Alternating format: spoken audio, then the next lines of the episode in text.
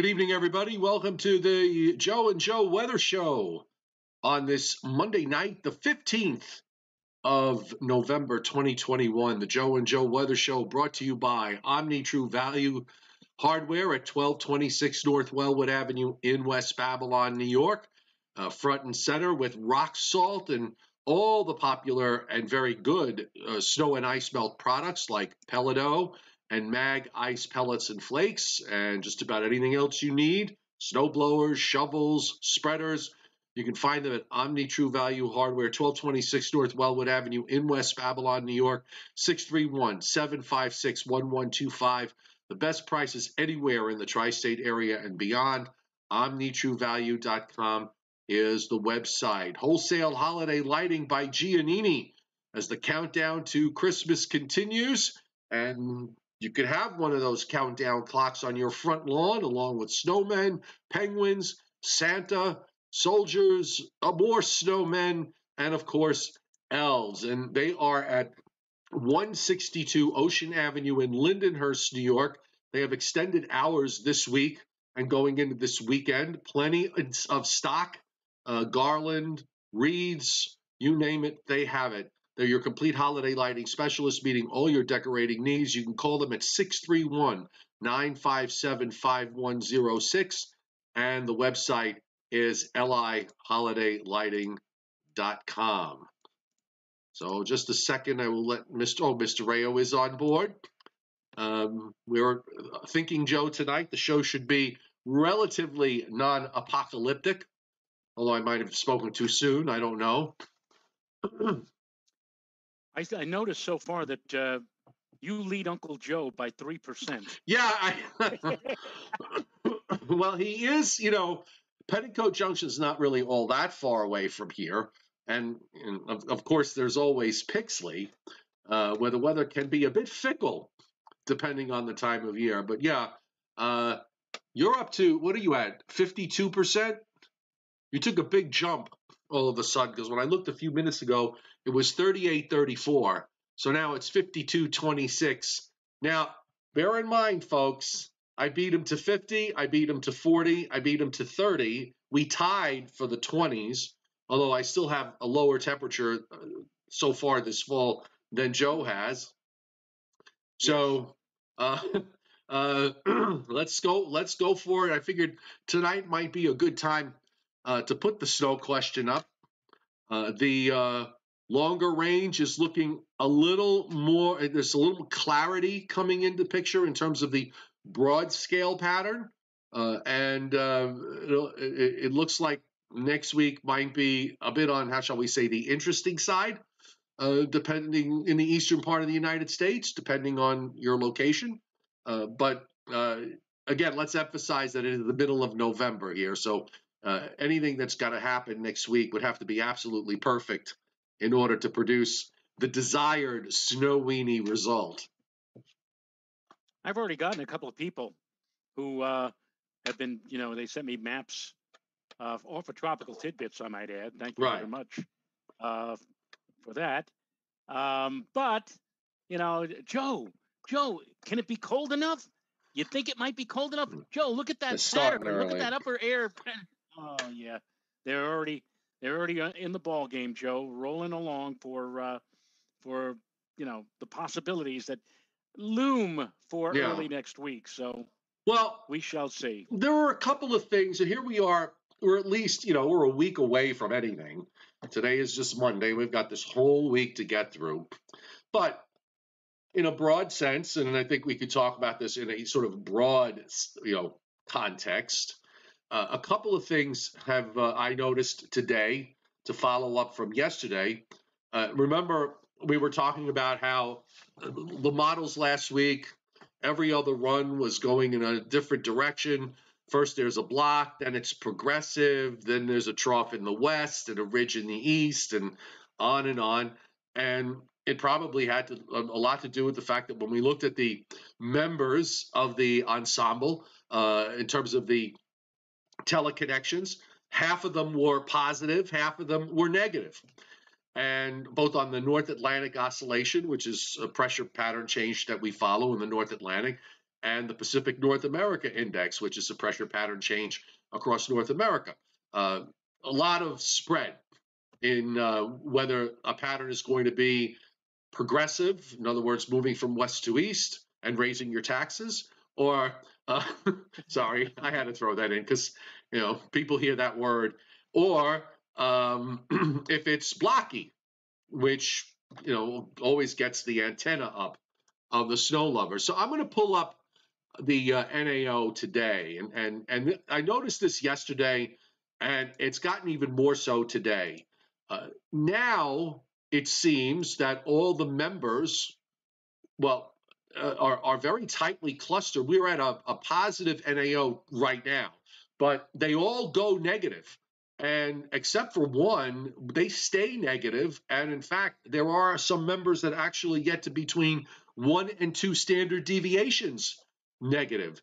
And I think that provided some clarity for the models, both the GFS and the European. The European's been blocky all, you know, more so than the GFS, but they're running consistent now. And there's we've had a few runs in a row where it's like kind of zeroed in on this idea that there's going to be some blockiness. And I think the question is going to be, obviously, how strong and how strong is this block going to be? And where is the position of the block? Because that is ultimately very important, where the upper high is and how it reacts to everything downstream. That's a big variable. And the PNA, the Pacific North America Index, which right now is a little bit negative and stays negative for the next 5 days or so, but then almost all the members go positive, and we've got a couple of them actually going about 1 standard deviation positive toward the end of the period. So there's not a big spread in the long range anymore. It's narrowed, and they all seem to be going in one direction.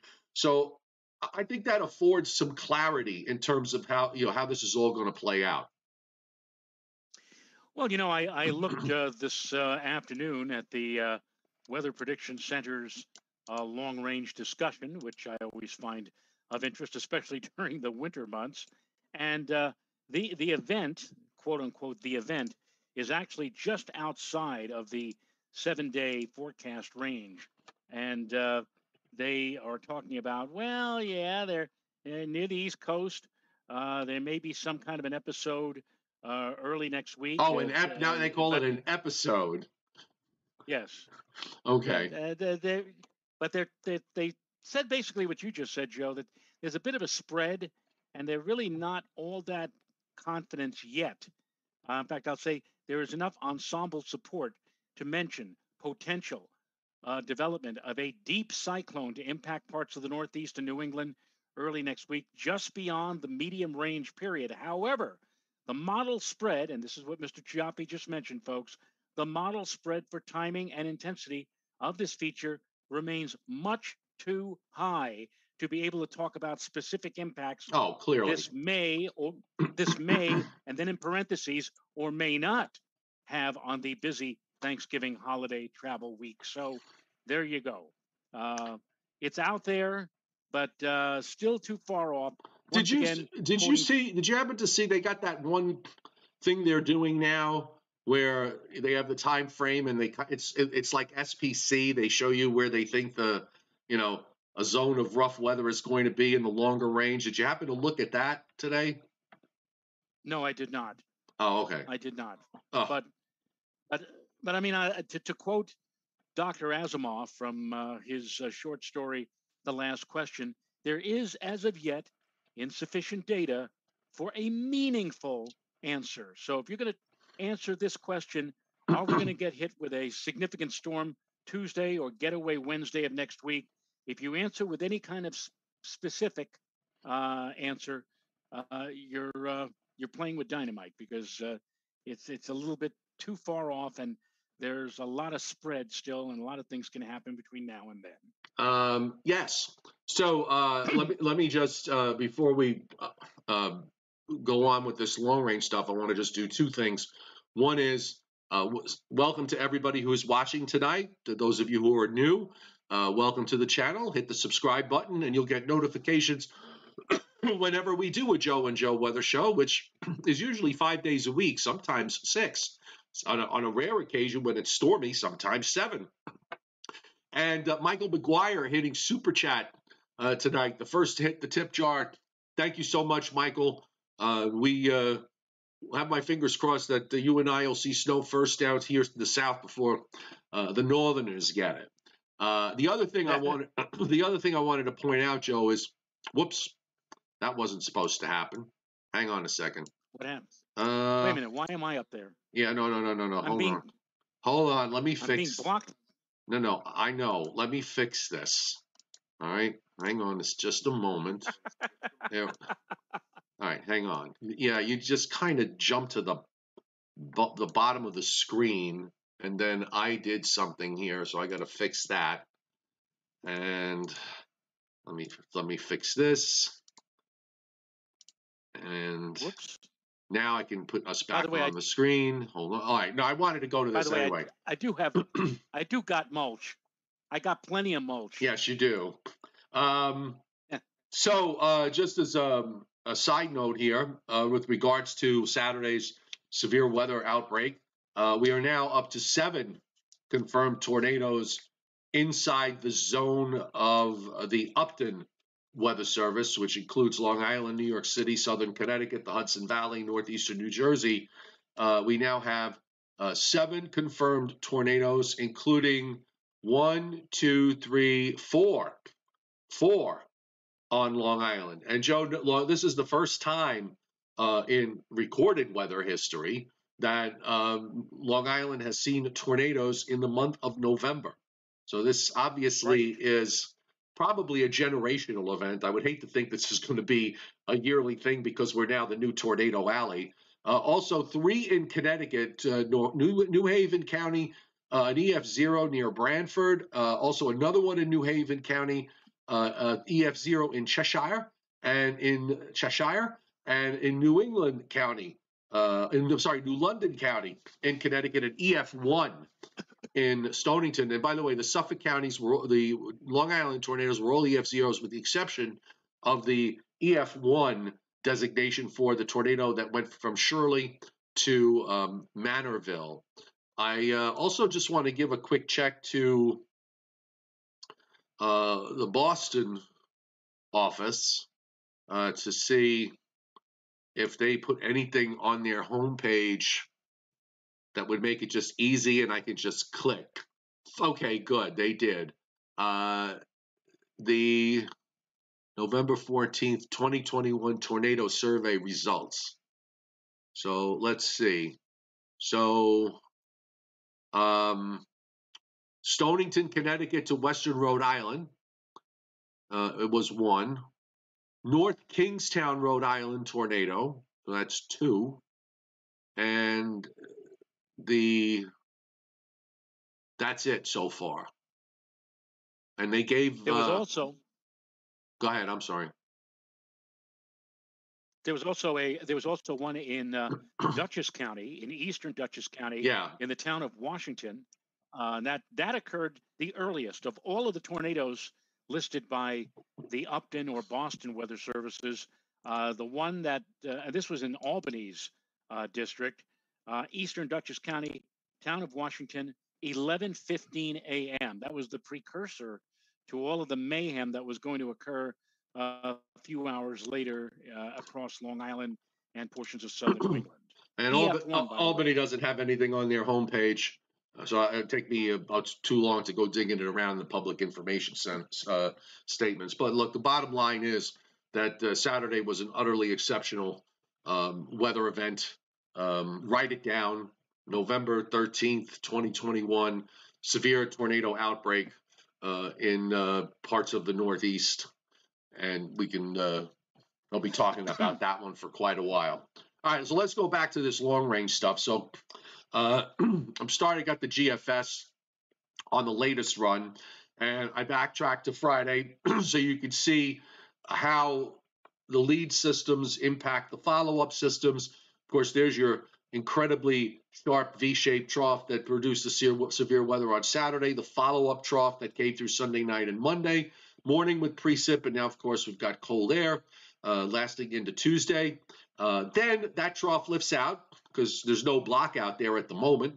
Remember, the NAO right now is positive for the next 3 or 4 days, so everything's kind of moving along from west to east. Get into a bigger bit of a ridge position for Wednesday into Thursday. I think we're going to warm up quick. Should be in the 60s, certainly. Thursday could be low to mid 60s, maybe even mid to upper 60s if the cold front waits till the end of the day with maybe another round of showers and thunderstorms. Although I think this upper trough, Joe, is not quite like the one we had on Saturday. In fact, no. It's more like the one we had on Friday, where the front runs out well ahead of the upper trough support. And then what comes on Friday, as that upper trough swings through early Friday morning, is rather broad. So that actually brings in a fairly decent shot of cold air into the northeast and mid-Atlantic states for Friday and Saturday. Then that lifts out. But watch what's going on south of Greenland. You've got this big upper high that suddenly builds, and that is the beginnings of a block. But the issue here on this particular run and on some runs is the position of that block, Joe, is a little bit too far east. And I don't know whether I'm convinced of the models trying to dive this trough in the eastern states, southeast, and trying to cut it off in over the mid-Atlantic states, which is what the GFS did and what the European did in an incredibly vigorous fashion. But the block is there, and it stays there. So that upper low has a tough time. It lifts out, but doesn't quite completely pull out. And then you've got more energy that swings around. Look how dominant this is. And this is all of Thanksgiving week. Look how dominant that blocky pattern is at the end of next week. The upper high actually moves further west to southern Greenland and pushes into northeastern Canada. So that is in a bit more of a favorable position for weather systems to go underneath us. And now there are short waves running around at the end of Thanksgiving week and going into Thanksgiving weekend. And the pattern overall, I think, looks to be on the chilly side, not every single day, but on most days from next week and probably the week after that, the way it's picking up. Now, again, the question is that where is that blocking high going to be? And is it going to be strong enough and west enough to force all that energy that's in the eastern part in eastern Canada to kind of dive southeastward and cut off underneath? That part of the equation, Joe, is what I have a big question about, because we could still wind up with a low that's up in upstate New York with a trailing cold front that comes through on Monday, and then maybe there'll be some follow-up system Wednesday or Thursday, Thanksgiving, the day before Thanksgiving, or Thanksgiving Day itself, that comes up from the south. That's kind of how I'm seeing it right now. All right. Well, backtracking to this week, I think that first of all, I would not doubt, as you just mentioned yourself, I think we have a shot, maybe not necessarily here in the Hudson Valley, but maybe in places in north central South Jersey, maybe taking a run at 70 on Wednesday afternoon. It is going to turn quite mild, very mild, in fact. The next cold front that's coming our way, which probably will be here, it looks like to me, sometime around nightfall, beyond nightfall, maybe like 6, 7 o'clock. And after the front moves on through, maybe with some early shower activity, even though the winds will be obviously coming out of the northwest, behind that cold front for later Thursday into early Friday, the upper level winds are still going to be mostly out of a southwest to west direction. So I really don't see it getting, it's going to get chillier. No question about it. It's going to turn noticeably chillier on Friday, but really colder weather may have to hold off until the start of the weekend on Saturday. But even then, it'll be short-lived. Yeah, it comes in quick and goes out quick because of the way the high is. And then we have to wait to see what's going to happen with the energy, with what's going on in eastern Canada. You start to see on Sunday, the GFS wants to shoot precip into Pennsylvania and upstate New York with some snow on the front end. That it's very light, and it's no big deal here, obviously. Rushing into what's left of any cold air that's around on Saturday into Sunday morning. Then that goes by. So that's another front that goes by. And here on today's, the late day, where the 18Z run, it has all the energy in the north, you know, pulling up into northeast, into eastern Canada, and then it does develop a coastal low, but it develops it way out. And we have cold air that absolutely. Just right. This is for the beginning of Monday and Tuesday of next week. You know, you do have a big plunge of cold air. There's a nice cold high coming down out of Canada. You got 522, 516 thicknesses driving down the East Coast. Lots of isobars, so it'll be windy. Lake effect snows going on, but this has a much less stormy scenario than the 12Z. And again, that goes to how each run is going to handle the strength of the block or the lack of strength in the block. I just backed it up to the 12Z run, for example, which, you know, brings the front through. It gets hung up to our south, and then you get a, instead of having the low in the northern stream go up to the St. Lawrence River, it dives into Ohio and redevelops right off the Jersey coast south of Long Island. There's a 981 low south of Montauk by Tuesday morning, and you can see it's got snow in upstate New York and north into Pennsylvania. And then the low just kind of, you know, really wraps up and goes up into New Brunswick and then spins away up in eastern Canada. So you're going to see these variables here from run to run over the next several days. So I certainly would not put any, you know, stock into anything specific. I would also advise people, because the snow maps are already up. I got a message from somebody saying that someone's already put out a forecast that in Garrett County, Maryland, they're going to get 46 inches. Okay, that's the number, 46 inches. I don't, you know, I don't do snow maps till we get inside 72 hours. So it's a completely ridiculous conversation to be having at this stage of what we're watching evolve. Yeah, for those people who are not unaware, Garrett County is like west of Hagerstown in the western end of Maryland, but it's also a very mountainous. And I know full well about Garrett County because the private forecasting service that I used to work with, one of our clients was in Garrett County. And I got a chuckle out of the 46 inches. Actually, they sometimes do get local heavy-duty amounts, but I think 46 inches is a little bit on the high side for the, especially at this time of the year, Joe. That's right. And the chairman, Scott Briller, hitting super chat and reminding us that 3 years ago today was a 3 to 6 inch snowfall that was predicted but ignored by most of the forecasters and government officials. Thank you for bringing that up. That caused wailing and gnashing of teeth for many. But anyhow, just wanted to take a look here. I brought up the 12Z GFS run just to look at what's going on elsewhere around the country. And actually, when you look at it, Tuesday and Wednesday across most of the U.S., it's quiet. It even stops raining in the Pacific Northwest for a couple of days. Then we got this front for Thursday. Now, by the way, I put in that there could be a thunderstorm. I don't think it's a severe weather case, but I put in that there could be a thunderstorm when that front comes through Thursday night.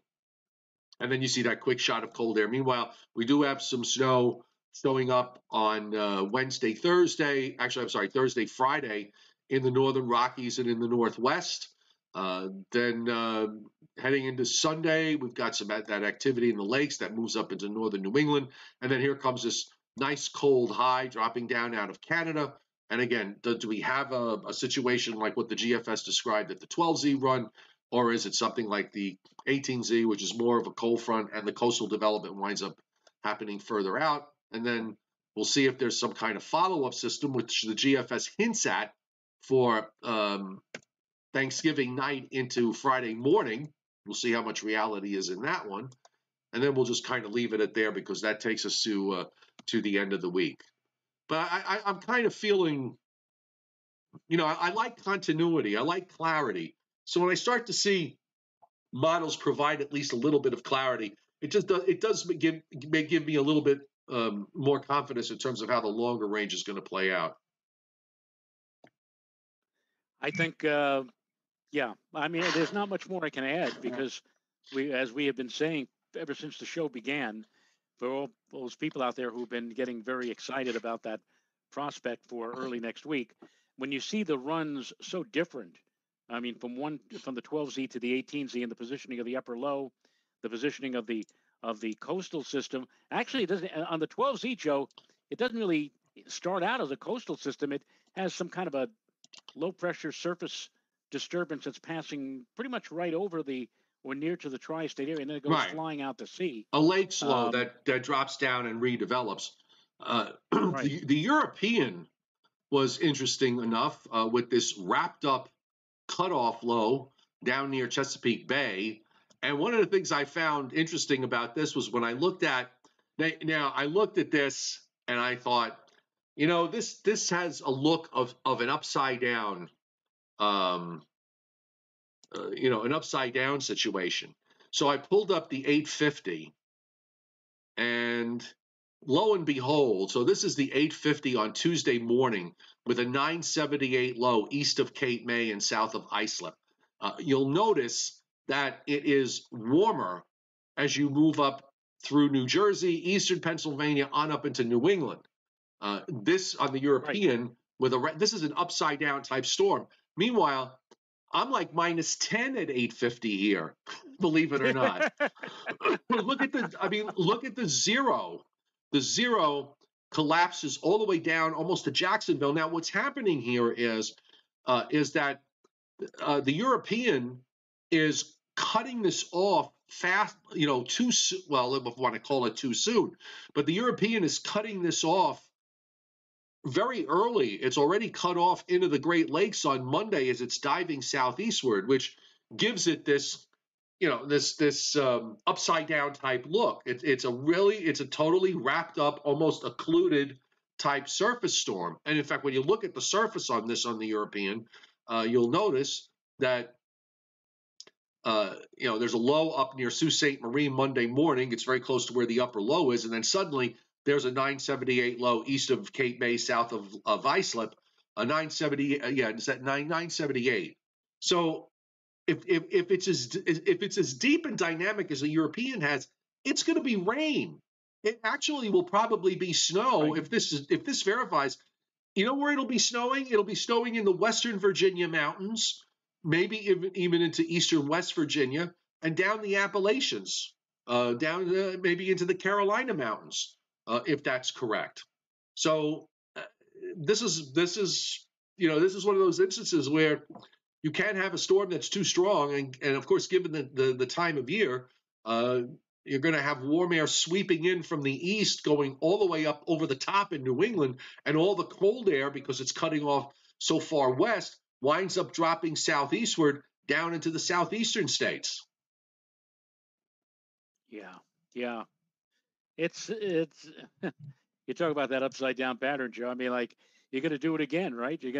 You'll probably end up seeing snow before I do with this type of a pattern. Right. I'm going to, you know, again, we have the next bunch of runs are going to do all sorts of adjustments. The thing to focus on is the strength of the block and how it interacts with the approaching energy that's going to be moving into the Great Lakes late in the weekend, early next week. No, Tom, the map is not wrong, okay? I'm just going to tell you, if it winds up looking like the European is, that's what's going to happen. It's going to be rain from New Jersey up into New England, and it's going to be snow to the southwest. It cuts off too quickly. There'll be an upside down nature to this if it were literally like this. I don't know that it's going to be. It's probably way overdone, in my opinion, from what I'm seeing at the moment. You know, the block would have to be really super, super strong to pull this off. But this would not. I don't think this would be a snowstorm. In fact, if you look at the European in terms of the surface maps. Just real quick, I mean, most of the snow and sleet on this is to the south and west of the low. It's all rain to the north and east. Makes total sense. And Ken Muzzillo, I believe I'm pronouncing it correctly, Muzzillo or Muzzillo, on the chat board is talking about he remembers or he thinks that there was a big storm coinciding with Thanksgiving either in 1971 or 72. And what he's referring to, Ken, what you're referring to is indeed a major coastal storm, a nor'easter that occurred in November of 1971, the only storm to date that has managed to ground completely the Macy's Thanksgiving Day balloons. They have flown every year before and every year since, but that was the one year, Joe, in 1971 where they were not able to fly them because I think the winds were something like 40 or 50 miles an hour.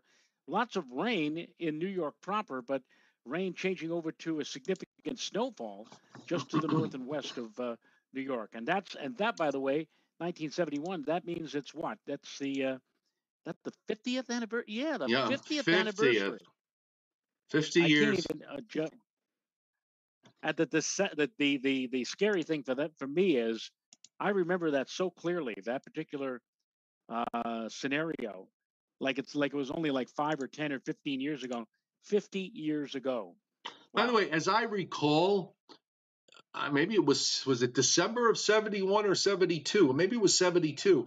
We had a couple, like 2 or 3 big nor'easters that were big wind and rain events. One in particular, I think, was in early December. That seems to be in my memory here. I don't know if you recall that.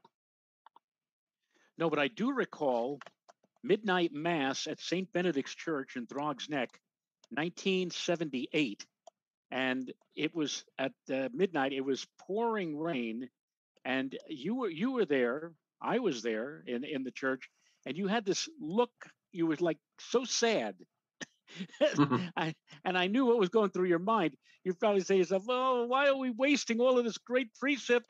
I think the storm just went inland to the west of us, and we ended up getting bombed with like heavy-duty rain on Christmas Eve night. So that's what stands out in my mind as far as stormy Decembers are concerned back in the 70s. Polar vortex. You had a look on your face in that church looked kind of like it could have been on an old poster for Radio Free Europe. Oh God! By the way, the polar vortex going forward, you know, still remains very large, spread out, not wrapped up like a tight little ball. The center drifts down into northern Greenland. It sort of stretches back to Siberia, but remains elongated north-south over the pole, and it's still that way at the end of the 16-day period, which now, Joe, is, believe it or not, December the 1st. I believe it. I believe it. By the way, Frank Riccio, 1972-73 winter, Frank is saying that it is the least amount of snow at Central Park. Yes, you're absolutely right, Frank. Only a trace? No, you're wrong, Frankie. 2.8 inches fell at Central Park during that particular winter season. And I forget, again, exactly what year it was, but there was one year where we had like 0.1 inches of snow all the way up to the 20th of March. And it looked like that was going to be the all-time low snow record for Central Park. And then, well, what do you know? On the first day of spring, we had a 5-inch snowstorm. Yeah, I want to say, it was the winter of 97, 98. I want to say that. Yeah, it might have been. It might have been. It might have been the El Nino year. Yeah, it certainly could have happened that way. So, anyway, still working on our first inch this year. We'll see how and when we get it. Right. If we get it. All right. So you know what? We kind of pretty much put all the cards on the table tonight in 35 minutes, which is pretty good. So why don't we head on over to the tonight's Briller Jeopardy. Oh, yes. Christina Petey says her sister, Teresa, posted on Facebook, "Good, thank goodness there is no snow yet." So much wants me to tell her it's only November. Yes, correct. It is only November. All right. So Scott says I should bring up the map of I got to find it from 2018. I don't know where it is. To tell you the truth, I don't know where it is. I'd have to dig it up, Scott. I don't have, it'll take me forever. Are you talking about the snowstorm on this day? Yeah. Do you have it? I don't have it, but I could probably get it for you in about a minute or two, or if you want to hold on for that long. All right. Want to kill some time?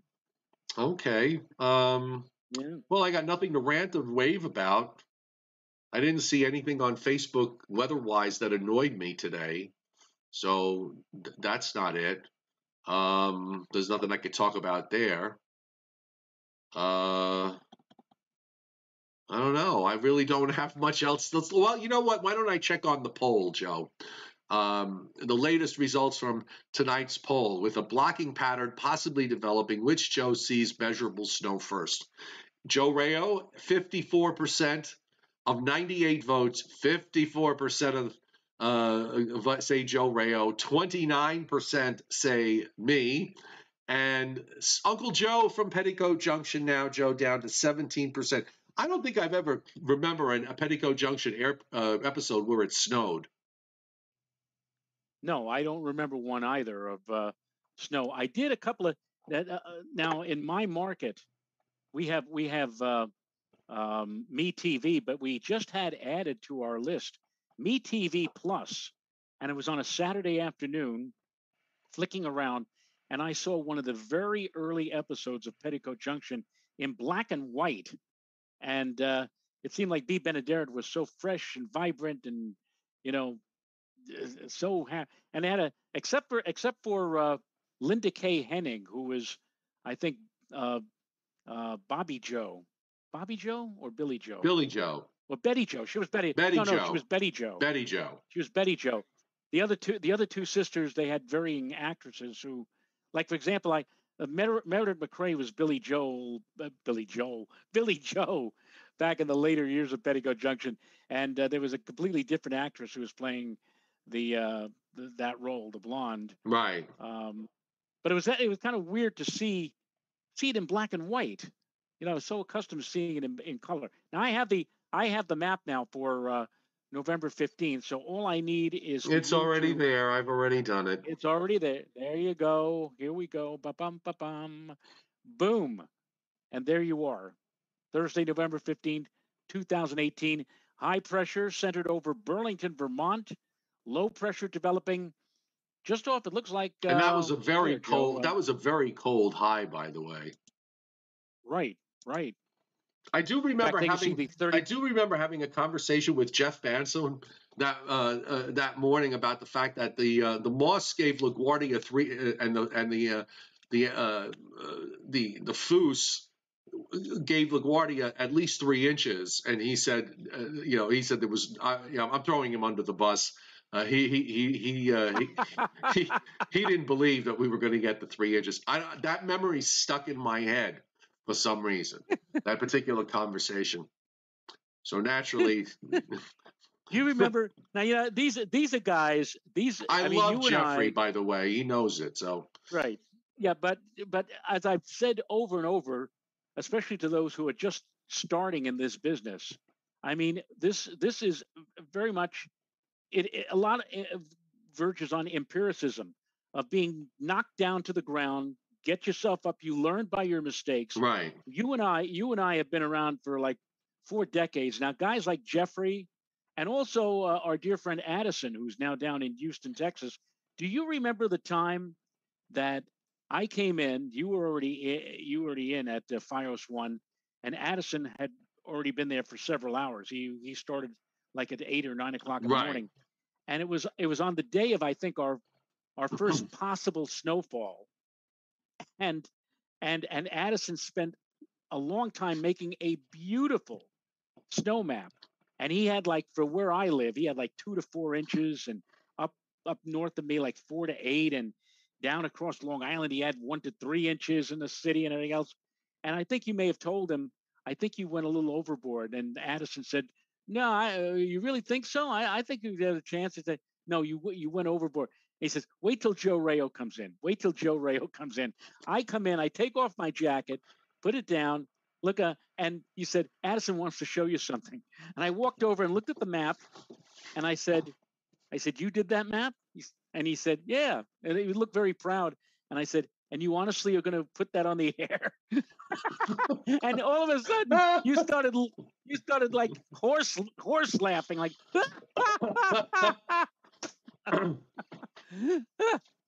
Well, and what was the final result? The final result was I think we got like a fraction of what Addison's map had suggested. Well, we saved we saved it from an utter, total humiliation. Yes.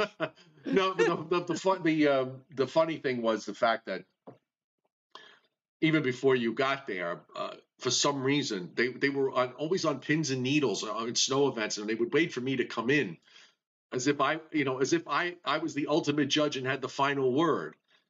I used to get into, I used to try to emphasize the fact that your Long Island forecasts are off. They're not, in all seriousness, they were forecasting snow amounts on Long Island, and nobody really understands the microclimate of Long Island unless you live there. So, there was this assumption for many years that, Long Island was just this coastal community that changed terrain like it did in coastal New Jersey, and nothing could be further from the truth.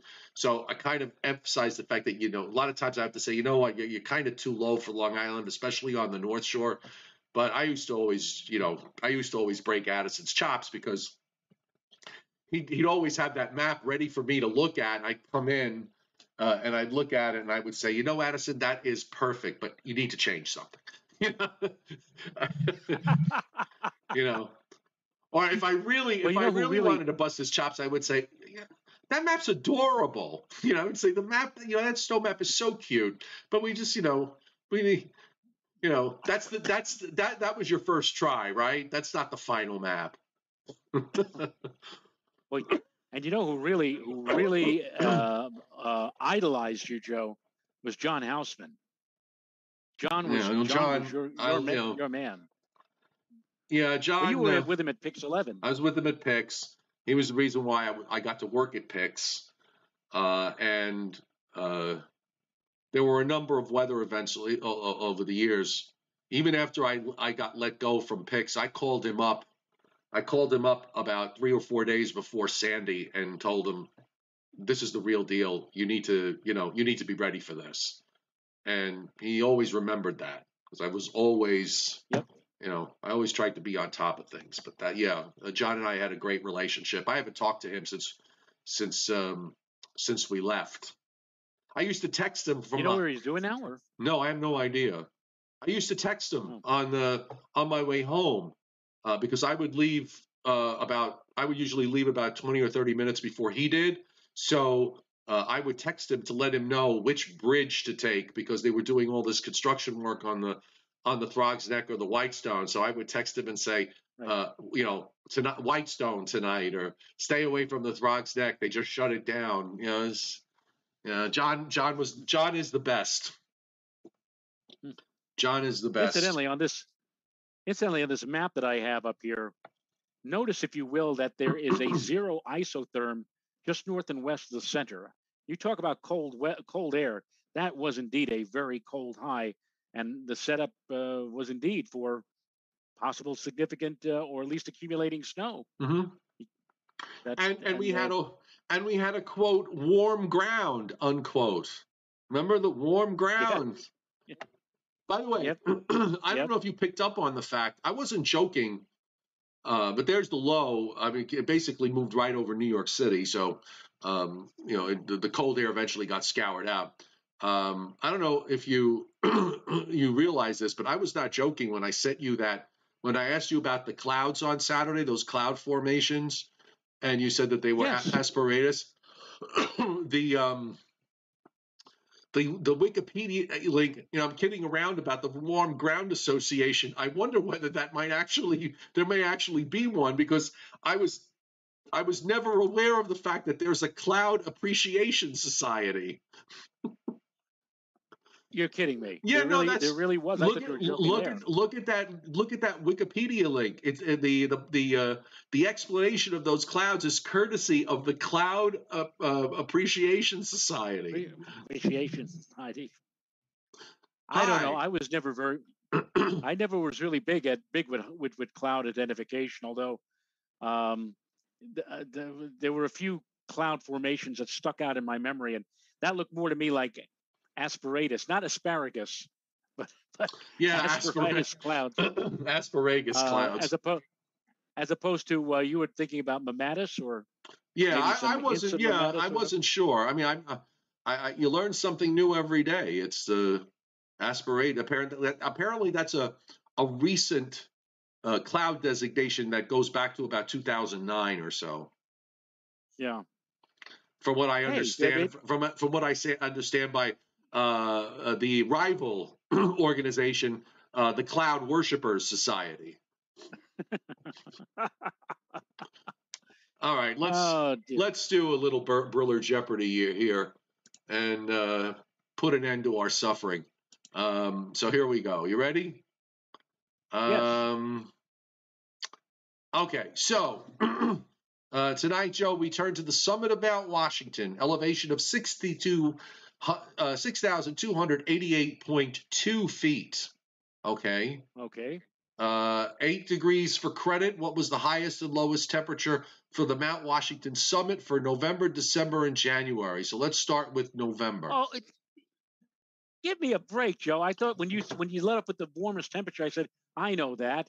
It was in August of 1975. Is that you want November, December, and January, yes, the warmest temperatures? Yes, the warmest temperatures, November, December, and January. Oh, God. Well, 6,000, all right, hang on for a second. I got my little calculator here.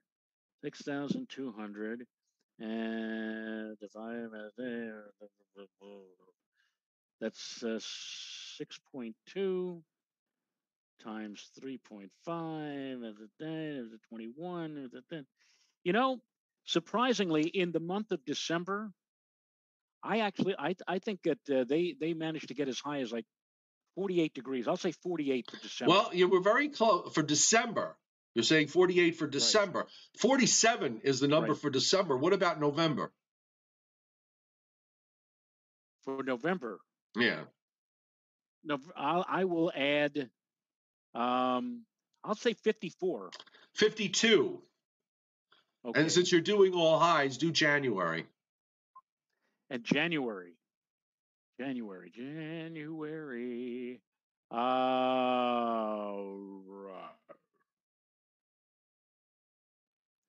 know. January. How about 45? Oh, yeah, I think you were going to say 47. That would have put you even closer. 48. 48. So okay. You did good with the highs. Now, so now let's do the lows for November, December, and January. The lows. Oh, boy. How about for November, something crazy, negative 10. Minus 26. Wow. December. Okay. Well, that sets the stage for, so minus 26 November. How about minus 45? Minus 46. For December. So very good, within one. And January.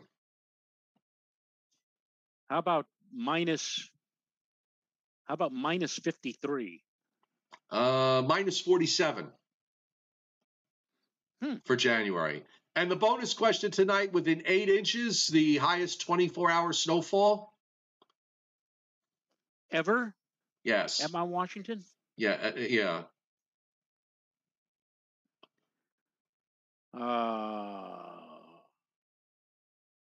How about I'll pick something ridiculous out of the air. 42 inches. No, not too close, not too bad. Still within 8. 49.3, set in 1969. You know, that was what, the December 25th, 26th? Mm-hmm. 1969? Yeah, I remember that one. I don't remember Mount Washington getting hit, but I remember that storm. That it started snowing on Christmas night, like at 6 or 7 o'clock in the evening, and then it changed over to rain or sleet and rain the next day. But portions of New England, like Vermont and New Hampshire, got walloped with heavy, heavy, heavy snow. So yeah. And not quite at the elevation of Mount Washington. Chuck Cardillo at 3,000 feet in the Catskills there, not too far from Deposit, New York, looking at some of the snow shots that he had from the last couple of days. And you can see here some nice snow cover covering the trees and the roadway there. Very scenic, very pretty. Oops, I lost it. Oh, okay, hang on a second. Let's see. Nope. Oh, God, I hate maneuvering through all of this. Everything just jumps around. Let me see if I can get those photos up again. So let's try. So let's go. So there's one, and there's the second one. There's the third one. A lot of snow, nice snow cover on the pines. And for some reason, it only wants to let me see those three shots. So I know you sent me more, Chuck, but for some reason, it doesn't want to let me see, bring up the rest of them. But Chuck got his first accumulating snows of the season at 3,000 feet above sea level in the Catskills. So there. Lovely, lovely. All right, so away we go. And away we go. Paul Roman says he likes my sweatshirt. So I'll just show you. I don't wear this sweatshirt too often. This is when the Mets won the pennant in 2000.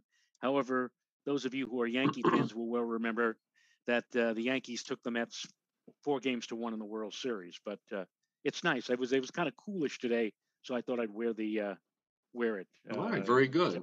And I'm wearing this giant sweatshirt until next Monday. When they play they play Tampa Bay, so I'm not taking it off. Yes, this is their bye week. Right, this is their bye week. All right, yeah. The Joe and Joe Weather Show tonight and every night, brought to you by Omni True Value Hardware at 1226 North Wellwood Avenue in West Babylon, New York, 631-756-1125 for the best prices in town on rock salt or anything you need. When it comes to snow and ice melt products, the website is omnitruevalue.com. Wholesale Holiday Lighting by Giannini, your complete holiday lighting specialist, meeting all your decorating needs, whether you want your home decorated for the holidays or maybe you are in this business and you need supplies and, you know, wreaths, garland, Christmas balls, stuff. They're open, and they're open late. They got plenty in stock. 162 Ocean Avenue in Lindenhurst, New York, serving the entire tri-state area of New York and beyond. Their telephone number is 631-957-5106, and the website is liholidaylighting.com. So you and I will be back tomorrow night to do this all over again, and we'll see if we can gain any clarity as far as next week is concerned. But we do seem to be living in an interesting time weather pattern wise, so let's see what adventures it takes us on. All right, thanks tonight for those of you. Give us something to talk about. Absolutely. Nice. Thank you tonight, the chairman and Michael McGuire, both hitting the super chat tip jar. It's, as always, it is greatly appreciated. And Joe and I will see you tomorrow night. The final results of the poll, by the way, Joe, 55% for you, 27% for me, and that's Uncle Joe. He's a moving kind of slow at the junction. 18% for Edgar Buchanan. Not bad for a guy who's been dead for like 40 years. Exactly. Nighty-night, everybody. Bye-bye.